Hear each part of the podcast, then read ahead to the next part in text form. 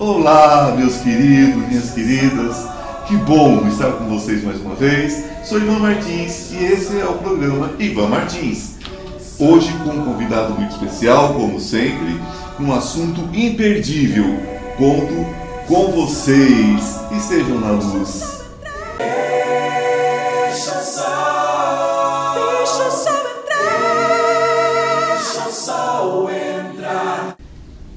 Meu convidado de hoje é um ator de um dos maiores, dos mais. Gente, sem enrolar. Vamos lá?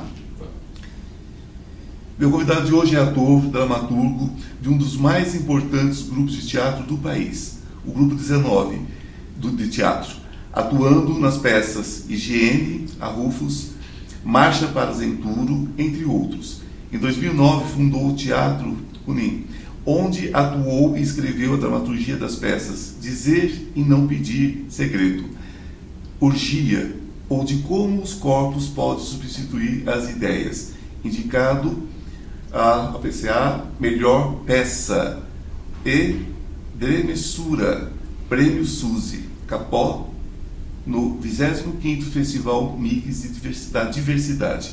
Hoje eu converso com Ronaldo Serruia. Que prazer você estar conosco. Você sabe que eu gosto muito do seu trabalho. Tive o prazer de vê-lo em cena há poucos dias, poucos meses na verdade. E nós vamos falar sobre esse espetáculo com certeza, não é?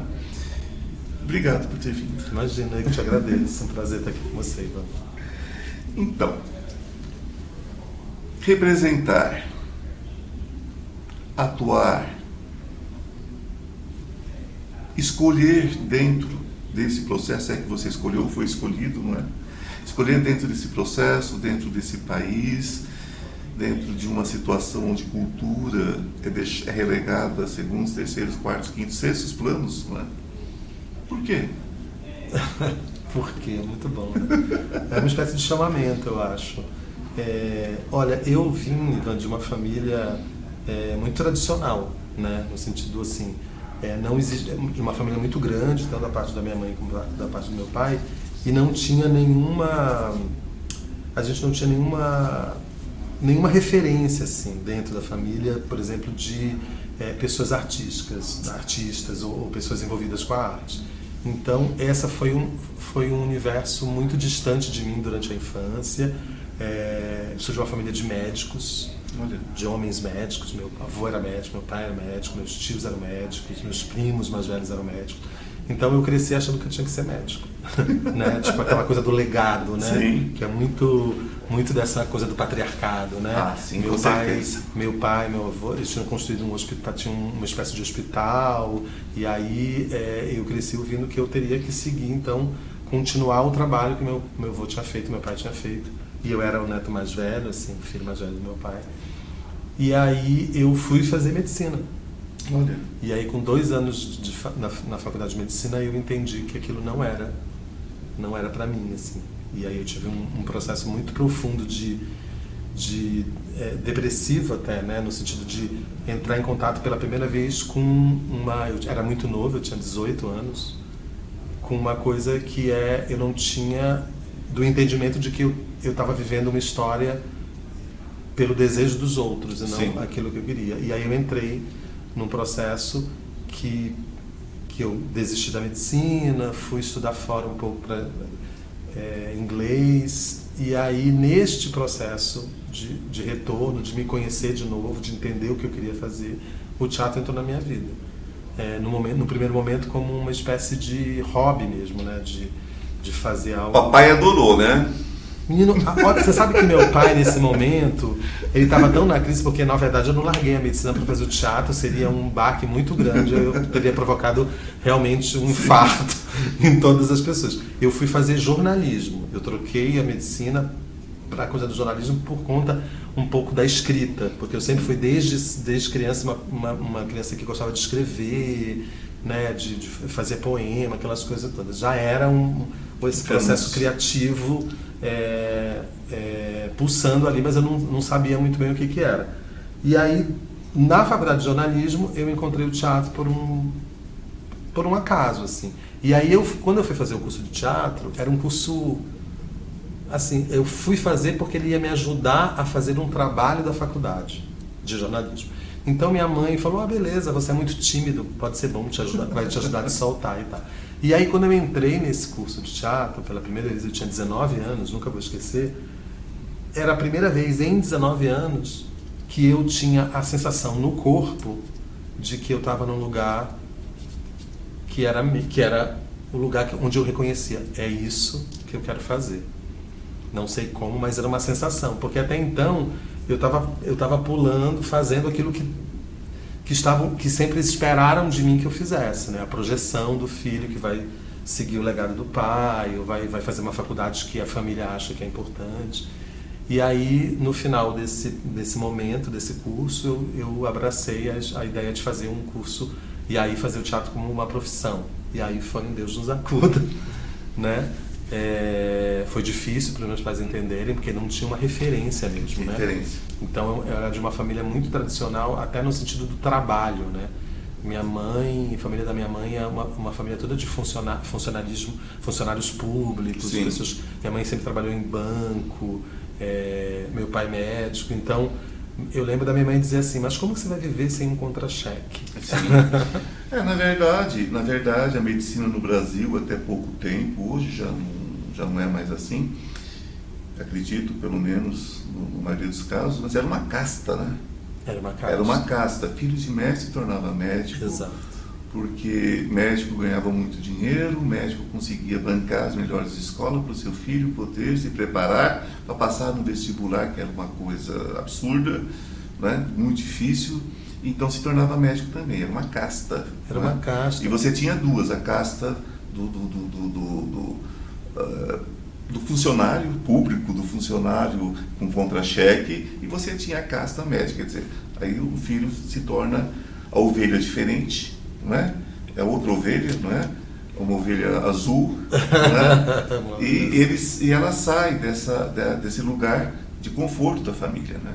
O que é um problema da família, não seu, né? Que você estava feliz pela primeira vez. Exatamente, mas, mas foi essa assim, hoje eu entendo totalmente, né, claro. o processo dos meus pais, assim, eles hoje são muito fãs, seguem, é, minha mãe não, não perde um espetáculo meu, ah, com todas as questões que ela fala, por que, que você vai falar disso agora? Não precisa. e aí, imagina se ela vem, sabe?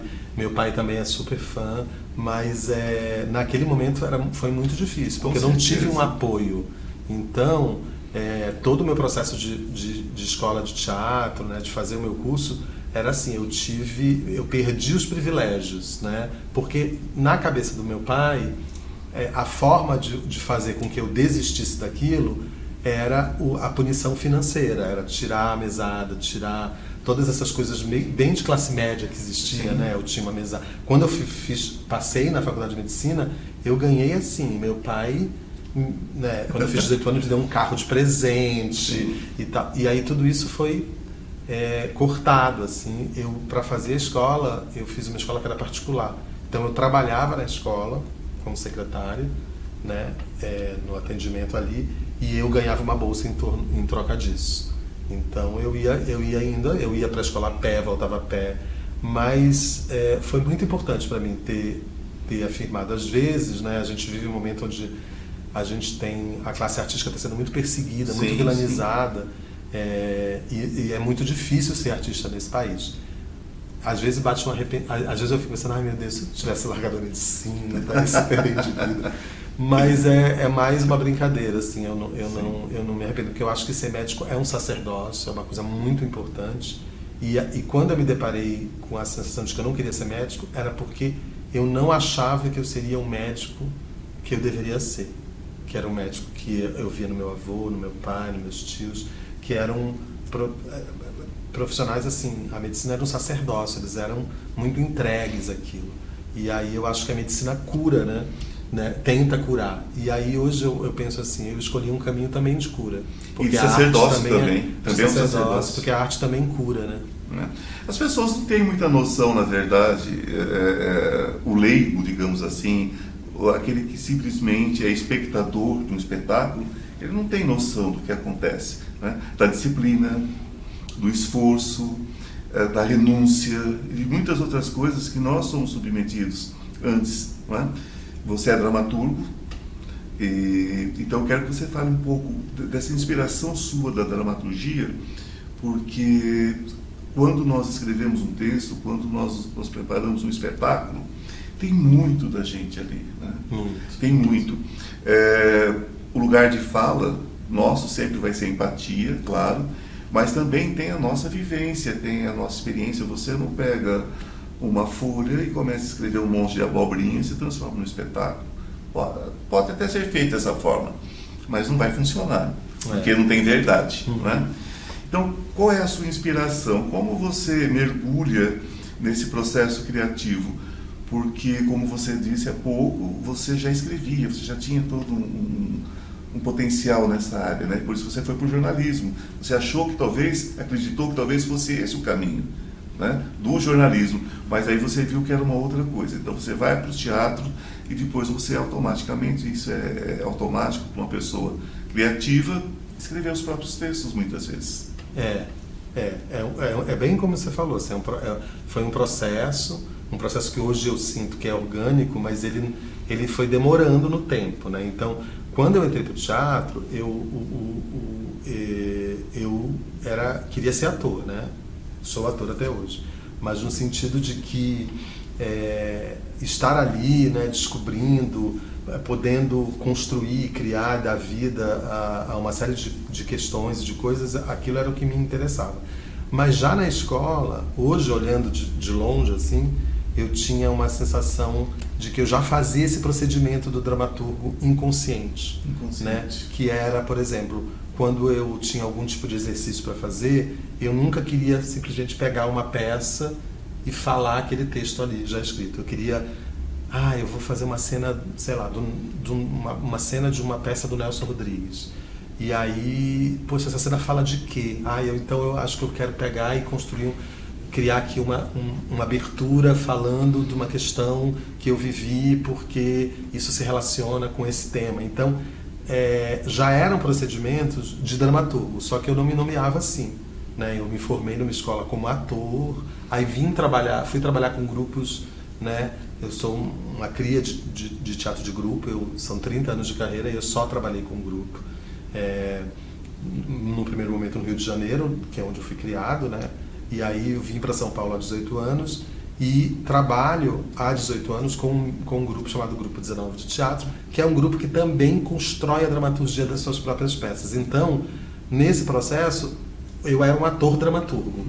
E aí, de uns 7, 8 anos para cá, eu resolvi assumir de vez. Não, eu também sou um dramaturgo. Também sou um dramaturgo. Né? E aí eu fui também fazer uma série de cursos e, e, e tal para, para, para me aprimorar com ferramentas específicas do dramaturgo. E em algum momento você relatou uma experiência completa completa dentro do, do seu trabalho? Sim, sim. Acho que é, tem isso também, né? é, eu sempre usei no meu trabalho as minhas vivências, né? As, as, minhas as questões que estavam que atravessavam a minha vida. É, há 13 anos atrás eu criei um coletivo que é o Teatro Cunim, junto com outros quatro artistas, é, que era um coletivo para falar sobre questões de gênero, por exemplo, Sim. e que na verdade já era um coletivo para falar sobre, a gente queria falar sobre essa personagem homossexual. Nós éramos é, atores, né, todos, é, todos atores, artistas homens, gays, vivendo numa grande cidade Sim. e com uma certa crise de ver no teatro é, personagens e dramaturgias e histórias que falassem sobre é, a figura, é, a personagem homossexual de uma forma é, que não fosse nem caricatural nem marginalizada, que fosse um pouco uma personagem mais tridimensional, com subjetividade, com complexidade. Então a gente queria trazer as nossas vivências. E aí isso aconteceu neste grupo. Então, já no primeiro momento, é, isso foi criar dramaturgias a partir da minha vivência. E mais recentemente, A Doença do Outro, que é uma peça fantástica, é, é a última peça, que é uma dramaturgia em primeira pessoa, né? Uma, uhum. é, uma, é uma dramaturgia é, confessional, enfim, que fala de uma questão que me atravessa também é, enquanto vivência, que é o HIV. É, gente, entre uma vírgula e outra, nós temos um universo. Então, é, é, é interessante o seu processo de construção, que eu sempre, eu sempre acredito que é impossível você representar uma vida, representar um, um, dia de vida sequer dentro de um texto. Você tira pequenas fotos, né? E essas fotos você faz recortes e você faz um jogral, não é isso? E é fantástico esse processo. E nós estamos encerrando esse primeiro bloco e voltamos daqui a pouquinho, depois de uma mensagem que eu deixei para vocês, quando nós falaremos de espiritualidade e superação. Que a luz esteja com vocês. Até daqui a pouquinho. Olá! Aproveitando esse pequeno intervalo, eu quero convidar você para conhecer o Instituto Ivan Martins. Cura quântica, cura espiritual, física e emocional. Depressão, ansiedade, pânico, dores crônicas. Venha para o Instituto Ivan Martins. Você já se inscreveu no meu canal? No YouTube, Instituto Ivan Martins. Se não se inscreveu, inscreva-se agora.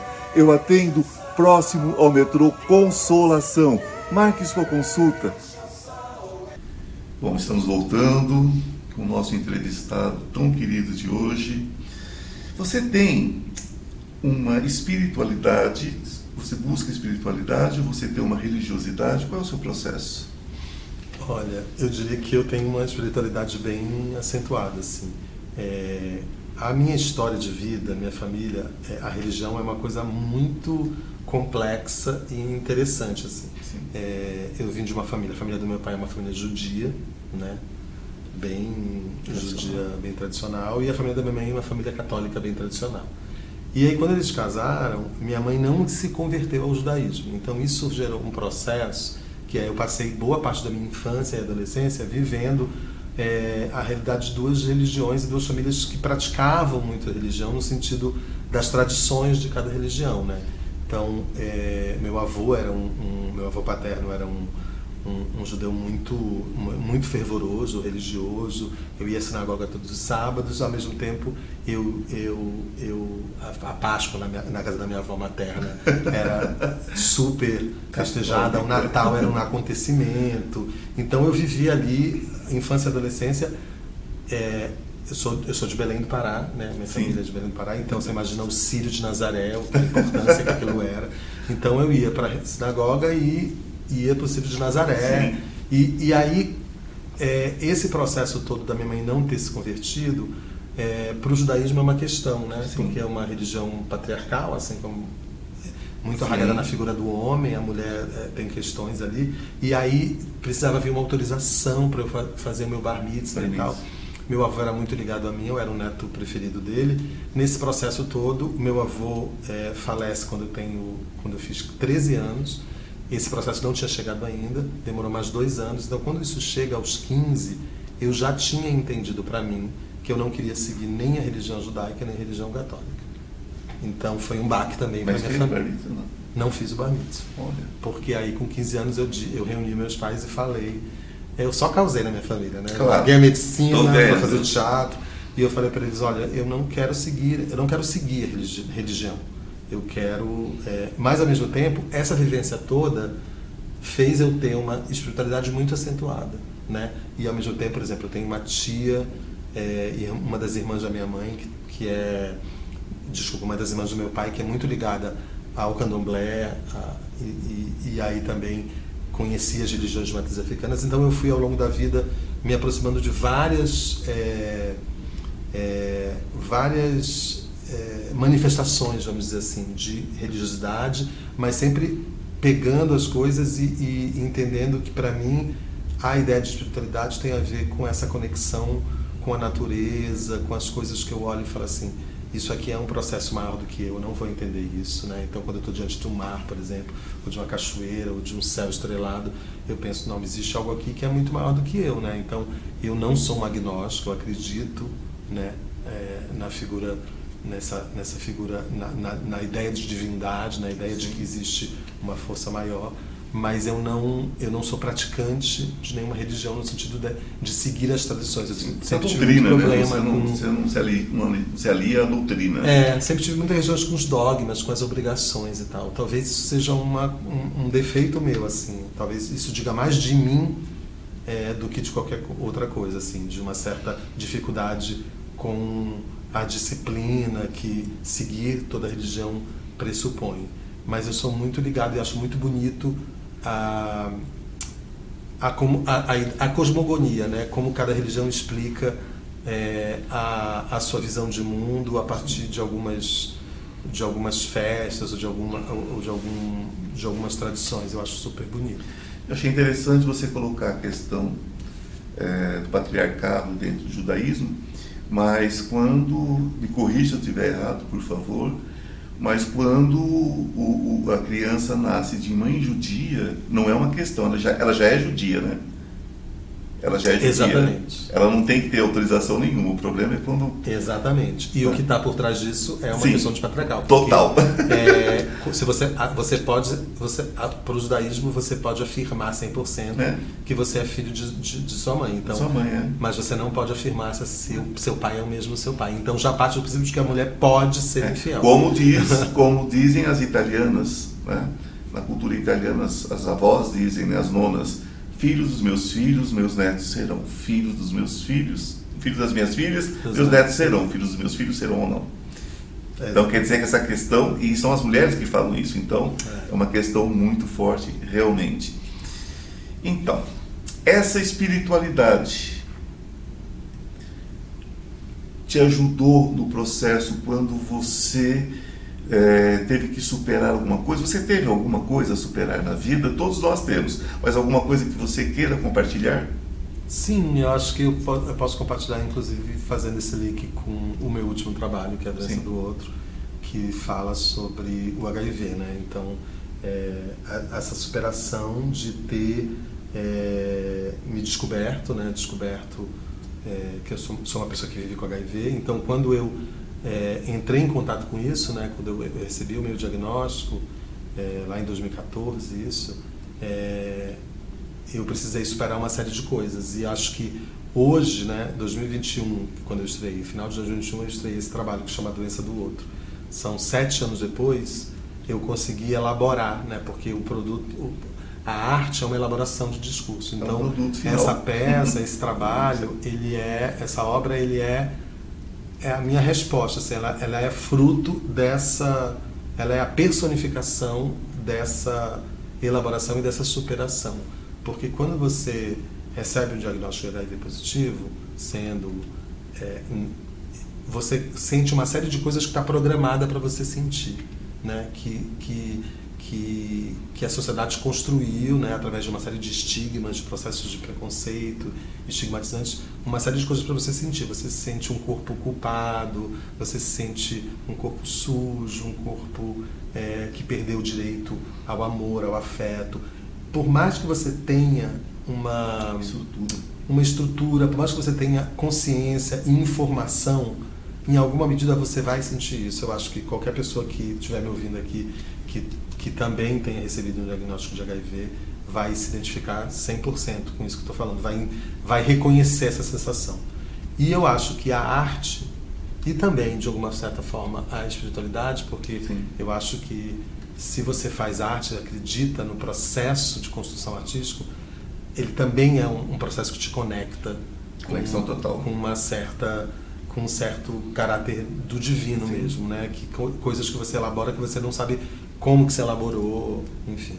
Eu acho que esse, a arte me ajudou e essa espiritualidade de alguma forma me ajudaram a superar isso e a construir uma nova narrativa, a recusar essa narrativa que está imposta aí é, há quase 40 anos, né, que tem a ver muito com esses estigmas e dizer não, peraí, eu vou então construir uma, uma outra história e talvez, talvez também com essa peça tem essa ambição de ajudar, né? não, não é nada assistencialista, mas é um claro. ambiente que a arte é também um, um, um lugar que pode é, curar feridas, né? sanar feridas. Então, é, também tem uma ambição com esse espetáculo, por isso eu quero fazer ele muito, levar ele para muitos lugares, é, de ajudar pessoas a também fazer através dele essa elaboração, a, a também recusar de alguma forma tanto esse silêncio que impõe as pessoas vivendo com HIV, mas também recusar esses estigmas, dizer não, é, são 40 anos, muita coisa aconteceu, viver com HIV hoje é uma coisa completamente diferente do que há 20, Nossa, 30 anos atrás. Diferente. Então a gente tem que dizer sobre é, isso. É, eu gosto sempre de é, é, desses assuntos que traz uma, uma, uma nova visão sobre a questão. Eu sou profissional de saúde, atendo pacientes, sou positivo para HIV. E, e hoje, gente, é o seguinte: não é uma sentença de morte, é uma sentença de vida. O soro positivo hoje, ele, ele estando medicado, ele não transmite. É, é, você pode ter filhos, você ter uma vida completamente normal. Né? O que precisa acabar é o estigma, o que precisa acabar é a ignorância, o que precisa acabar é essa negação, porque as pessoas negam aquilo que elas temem, na verdade. Então, não se fala sobre câncer nesse país. Por isso que tanta gente morre de câncer de próstata, morre de câncer, é, é, câncer ginecológicos, câncer de pele, porque as pessoas não falam sobre câncer. Então, o HIV, ele chega na história como se fosse um câncer gay, né? Como se o vírus escolhesse a orientação sexual de alguém, não é? Porque o que tem de hétero contaminado é, é, é bastante. E muitas vezes não se trata por medo de serem descobertos como tal. Então, é hora de eliminar esse estigma, é hora de se trabalhar isso de uma forma empática, não é? Não é simplesmente a, a aceitar, é o acolhimento, não é? Você que tem dentro da sua família, amigos, conhecidos, não é? Trate bem essas pessoas, trate com amor, com carinho, porque não é sobre culpa, não é sobre culpa, não é sobre isso, não é? É sobre amor. Então, muito bom você trazer essa história de superação. É, é, muito importante, porque você é um artista, você é um ator, um dramaturgo, você tem toda uma história e você chega e fala assim: olha, eu vivo essa situação, tá? E é o seguinte: é isso, é isso que tem para hoje. Estou é. feliz com isso, estou me tratando e olha, estou vivo, estou sadio, estou bem, né? Então, se você, de repente, está passando por essa situação, é um exemplo de superação. Né? Uma superação de todos os dias. E quem não tem algo para superar todos os dias? É simplesmente mais uma situação, como você disse, completamente do que foi há 40 anos. A única coisa que não mudou na história do HIV foi a ignorância. Né? Porque as pessoas não se dão trabalho nem de ler a respeito. É, porque eu acho que tem uma coisa que é muito os primeiros anos, né, os primeiros 15 anos da epidemia foram muito devastadores, assim. Sim. E essa narrativa do câncer gay, da peste gay, né, é. olha só a palavra, ela ficou, ela foi muito massificada, assim. muito. Assim. E aí ela, ela parece que a gente não conseguiu ainda colocar outras referências no lugar. Então ainda hoje é, que a gente já tá, que a ciência provou uma série de coisas, né? Sim. Porque o discurso científico ele está aí, ele produz é, soluções para as claro. coisas, mas ele não ele não tem uma ingerência sobre as relações sociais, sobre okay. o que acontece social. Então, a, eu, eu, tenho essa convicção de que o HIV e a AIDS hoje é uma doença social, muito, social. Mais, muito mais social do que. É... Fruto da ignorância. Exatamente, porque a ciência já resolveu uma série de coisas, a sociedade precisa resolver. É a mesma, a mesma facilidade que você tem de pegar um aplicativo é, novo, inserir, pesquisar como é que funciona. Gente, é uma coisa muito séria. Antes de julgar, antes de apontar o dedinho, estuda um pouquinho, dá uma olhadinha como é que as coisas funcionam, não é verdade? Tudo aí. É, nós estamos já se aproximando do final, mas eu gostaria que você falasse um pouquinho dos seus projetos. Uma tá. coisinha então, sobre projetos. É, eu acabei de estrear né, essa, essa, peça, que é, que é uma, uma coisa que me, me alegra muito, porque Primeiro porque ela é uma vitória no sentido de conseguir ter elaborado né, e ter, ter tido esse tempo de dizer, não, eu quero falar do HIV é, e, e, desse meu corpo que é atravessado por isso dentro da arte. Então, como que eu vou conseguir fazer isso? Né? Como que eu vou conseguir elaborar esse discurso? Para esse discurso não ser um discurso terapêutico, para esse não ser um discurso... Né, porque a arte ela tem a ver com elaboração. E aí, é, ter conseguido fazer essa peça, ter conseguido ganhar um edital é, que escolheu esse texto como um dos três melhores textos é, de dramaturgia da cidade de São Paulo, que é o Olha. único edital de dramaturgia que tem em São Não Paulo. é qualquer coisa, que não. é do Centro Cultural São Paulo, e, e, e ter essa comissão ter tido essa coragem de escolher um texto com essa temática. Porque eu acho que tem ainda uma, uma mentalidade das pessoas que estão fazendo curadoria de arte no Brasil de definir que tem alguns temas que não são da, da ordem da arte. E o HIV parece que é um deles. Eles ficam achando que HIV é um assunto só de saúde pública. Então isso é, é uma alegria. E aí eu estou nesse momento de começar. Já fiz duas pequenas temporadas da peça, então agora eu estou querendo afirmar, fazer ela mais vezes, poder viajar com ela e, e para o futuro, assim, outros projetos, é, também continuar falando sobre o HIV de outras formas, Claro. sempre usando a arte como A arte, a arte tem muitas faces e uma delas é informar, não é? exatamente É educar, não é? E dentre todas, entre entretenimento e outras, educar também.